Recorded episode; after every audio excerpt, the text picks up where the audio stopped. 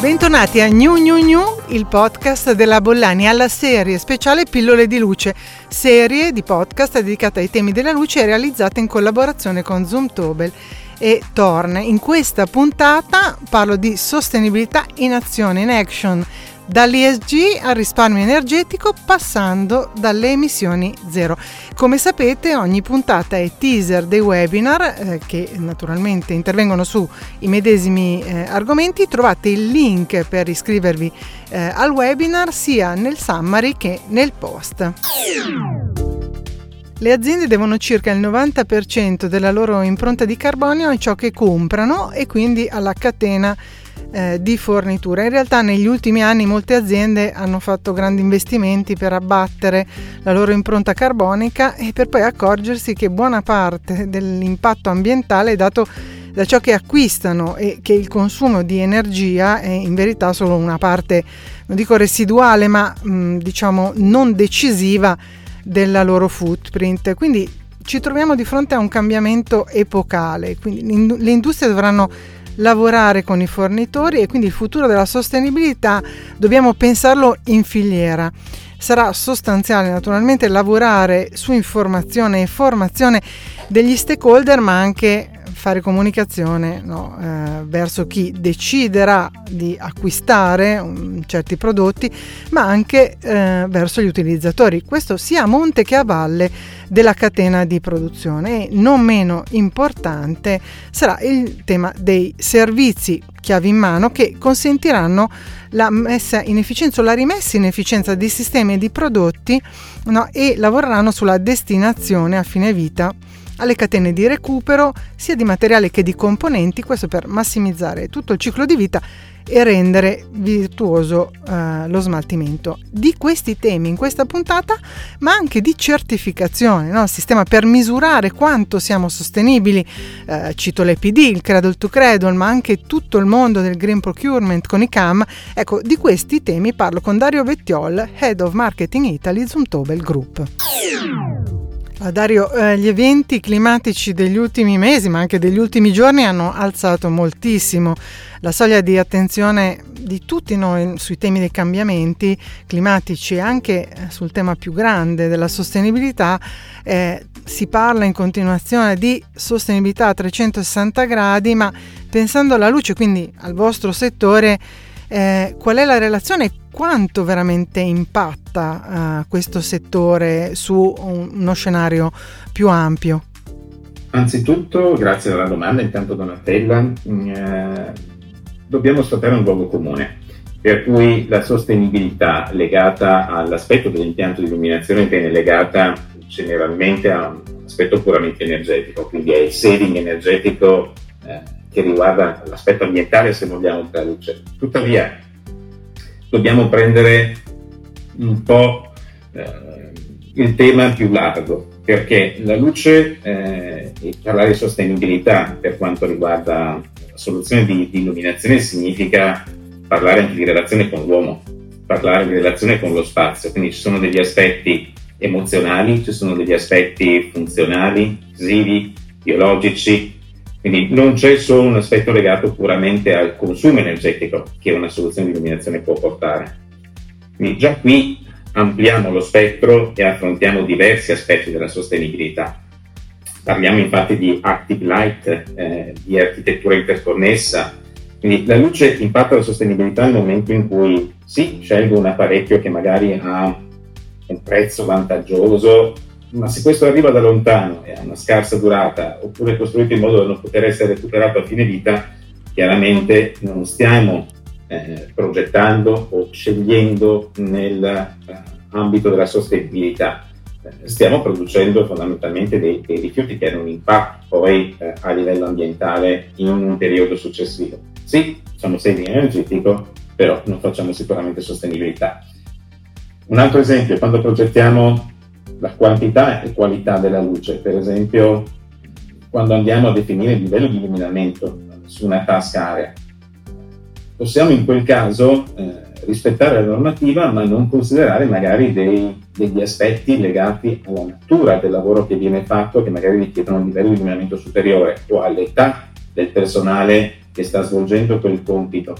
sappiamo infatti che eh, l'età per l'uscita lavorativa è stata, è stata molto, no? quindi si lavora fino a, a, un'età tale per cui aspetti legati alla fisiologica degenerazione anche dell'apparato visivo portano poi ad avere una diminuzione della concentrazione, portano ad avere l'esigenza di avere dei, dei dispositivi che aiutano ecco, a superare quelli che possono essere degli ostacoli fisici. Quindi se non progettiamo, considerando in questo caso quasi l'inclusione dell'individuo all'interno dello spazio di lavoro, non progettiamo sostenibilità.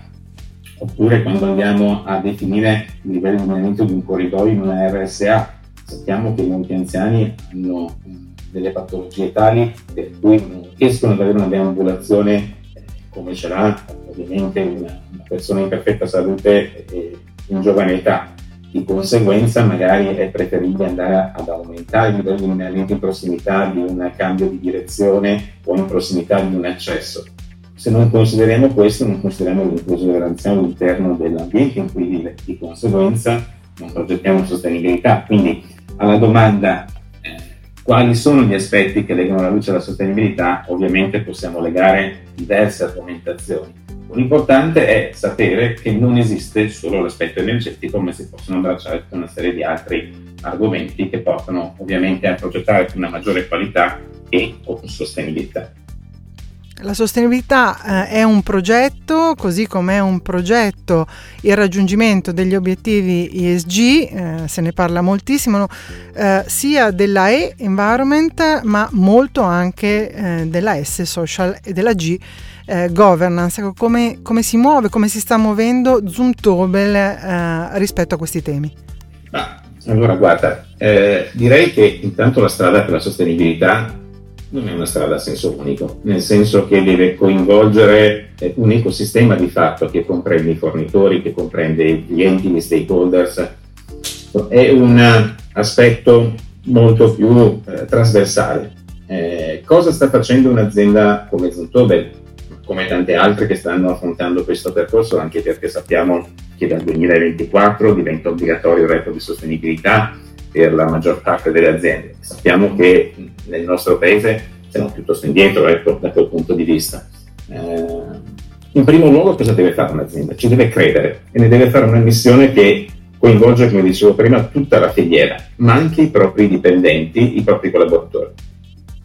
Eh, il tema della sostenibilità non è nuovo in tutto quel gruppo, quindi devo dire che, che forse eh, questo aspetto è stato facilitato da alcune azioni che sono state fatte già nel passato. Ecco, io ero ancora in libera professione all'inizio degli anni 2000, ma mi ricordo benissimo che lo Human Energy Balance era una delle prime azioni che il gruppo Zontobel aveva introdotto in quegli anni proprio per iniziare a mettere i bisogni dell'uomo al centro, iniziare a capire come poter migliorare la qualità della vita all'interno degli ambienti. Quindi eravamo in tempi non sospetti, non c'era ancora il problema del climate change, o meglio, c'era, ma non era considerato così eh, importante come, come, lo è oggi nelle agende dei, dei, maggiori governi internazionali. Ecco, in tempi non sospetti stavamo già parlando di sostenibilità, quindi era un percorso, una strada che era già stata in qualche modo aperta. Eh, oggi eh, l'azienda deve, deve, spingere ancora più velocemente sull'acceleratore per raggiungere alcuni obiettivi. Eh, mi permetto di fare un appunto, no? parliamo di ESG perché probabilmente eh, coinvolge un po' tutta la nostra quotidianità, compresi anche gli investimenti privati personali. No? Ormai anche tutti gli asset economici, se non sono asset ESG comply, non possono più essere offerti sul mercato. Prima di parlare di ESG, io parlerei di SDG, quindi degli obiettivi, perché poi gli SG sono, eh, gli SG sono le metriche che misurano il raggiungimento degli obiettivi. Facciamo un salto nel passato 2015, quando l'Organizzazione delle Nazioni Unite ne aveva definiti 17 di queste. Il gruppo Zuntobel ha deciso di perseguirne 12 su 17 e di focalizzarsi su tre pilastri della sua strategia di sostenibilità. Il primo è la neutralità climatica, quindi la volontà di raggiungere la neutralità climatica entro il 2025 e questo viene fatto ovviamente con investimenti notevoli anche a livello di infrastruttura. Eh, per esempio scorso si è passati, già noi utilizzavamo un'energia verde, ma siamo passati dall'utilizzo dell'energia verde al teleriscaldamento, quindi anche a una eh, situazione che coinvolge l'ambito del territorio sociale dei due principali clienti che noi abbiamo a Bordin e a, e a Mengo. Eh, tantissime altre azioni sono, sono, in corso, come per esempio la sostituzione della flotta dei nostri mezzi con eh, mezzi eh, ad impatto zero verso l'ambiente. Eh, il secondo pilastro è quello dell'economia circolare. Economia circolare che di fatto si riversa anche sul tema dello sviluppo del, del prodotto. Eh, qualche anno fa abbiamo deciso di introdurre eh, quelle che chiamiamo CPR, Circular Design Rules, è una sorta di cradle to cradle semplificato. Questo perché? Perché vogliamo che dal 2019 tutti i nostri prodotti possano essere circolari. Circolari significa, nella nostra filosofia, che le risorse che impieghiamo per realizzare un prodotto devono essere reimpiegabili in futuro per fare qualcos'altro. Eh, questo è un obiettivo ovviamente importante che crea una rivoluzione copernicana all'interno anche del, del ciclo produttivo dell'azienda. Eh, tuttavia, quest'anno eh, siamo riusciti a, a, mettere nel mercato tre nuove famiglie di, di prodotto complete che rispettano i CDR e una di queste per una piantana ha ottenuto anche la certificazione credo di Cradle Bronze. Quindi il tema dell'economia circolare, l'adesione per esempio a una piattaforma che attraverso l'intelligenza artificiale misura la capacità di un building di diventare risorsa futura che è Concular, eh, ci permette di affrontare anche il tema dello sviluppo di prodotto in modo tale da poterlo pensare come una risorsa futura. C'è anche un altro esperimento in corso nei, nei paesi DAC, ecco, Concular in, in, questo caso è una piattaforma che coinvolge i paesi eh, dell'Europa centrale. E nei paesi DAC stiamo provando a introdurre il tema della reverse logistica, quindi della possibilità di ritirare a fine vita il prodotto per rigenerarlo o per ridargli nuova vita. Eh, ci sono stati un paio d'anni fa altre azioni, eh, come mettere nel mercato dei kit di refurbishment. Sono dei kit, quindi dei prodotti certificati e facili, ovviamente per l'installatore da utilizzare, che permettono di dare nuova vita, per esempio, ad un prodotto nostro che però era realizzato con tecnologia fluorescenza. Quindi mh, eh, la circular economy di fatto è un po' la guida, percorso eh, principale che stiamo utilizzando eh, all'interno dello sviluppo di prodotto. L'ultimo pilastro di questa nostra strategia è l'essere partner of choice. Quindi qui entriamo forse nella parte governance che mi chiedevi prima. Governance in questo caso significa avere delle certificazioni come eh, l'ISO 45001, eh, avere un miglioramento della qualitabilità all'interno degli uffici, eh, iniziare, anzi non iniziare, continuare quello che è un percorso di procuro sostenibile, quindi di assessment dei, dei fornitori, di condivisione delle informazioni con i fornitori, di condivisione anche degli obiettivi con i fornitori di introduzione di servizi e non solo di prodotti verso i nostri clienti, quindi di eh, riuscire a dare non solo un apparecchio di illuminazione, ma dare anche la possibilità poi di avere ecco, dei, dei, servizi che permettono di mantenere il più a lungo possibile questa soluzione senza avere sprechi di risorse. Eh, ecco, questa è di fatto la strategia ESG del gruppo Zuntobel. Poi, eh, se devo citarti nello specifico, alcuni eh, obiettivi, per esempio nell'ambito social degli ESG, eh, la trasparenza delle informazioni, abbiamo portale interno che permette di condividere le informazioni con tutti i collaboratori di ogni ordine e grado. Eh, da un punto di vista sempre social, l'introduzione eh, di pacchetti di welfare aziendale per i nostri dipendenti. Eh, l'aumento delle attività di formazione e di training eh, verso i nostri impiegati. L'obiettivo è anche ovviamente l'eccellenza, la competenza eh, nel momento in cui poi si interfacciano con gli stakeholder o con i clienti esterni. E l'aumento, eh, già siamo conosciuti insomma, per avere un prodotto di qualità, ma l'aumento degli standard qualitativi, quindi l'aumento delle ore di vita dei prodotti che mettiamo sul mercato, eh, la sicurezza chimica,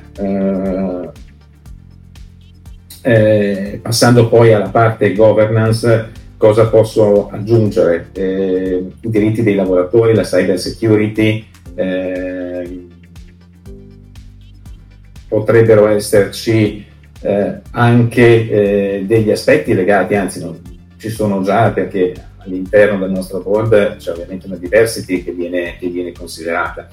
Quindi ci sono tutta una serie ecco, di, di, elementi che portano sicuramente ad essere eh, gruppo Zontove non solo un precursore nell'ambito dello sviluppo sostenibile, ma eh, per certi aspetti anche un trendsetter. Ecco, ti, ti chiedo Dario un'ultima battuta su, sulle certificazioni ambientali di sostenibilità dei prodotti, abbiamo citato Credo to Credo, l'EPD, eh, ICAM in apertura di, di podcast, eh, come vi muovete e qual è il vostro punto di vista eh, rispetto appunto a um, un sistema di certificazione che è molto ampio e anche oneroso per le aziende? Allora, non c'è solo un prodotto sostenibile, c'è anche un, uh, un aspetto legato all'azienda sostenibile. Quindi prima di tutto ci deve essere la volontà dell'azienda, come rispondevo alle domande precedenti, di perseguire un percorso di sostenibilità. Eh, il prodotto diventa quasi un elemento uh, secondario di un processo di un cambiamento di mindset eh, che viene attuato all'interno eh, dell'organizzazione stessa. E le certificazioni ovviamente sono quegli strumenti che ti permettono di attestare il raggiungimento di eh, obiettivi che tu ti sei prefissato.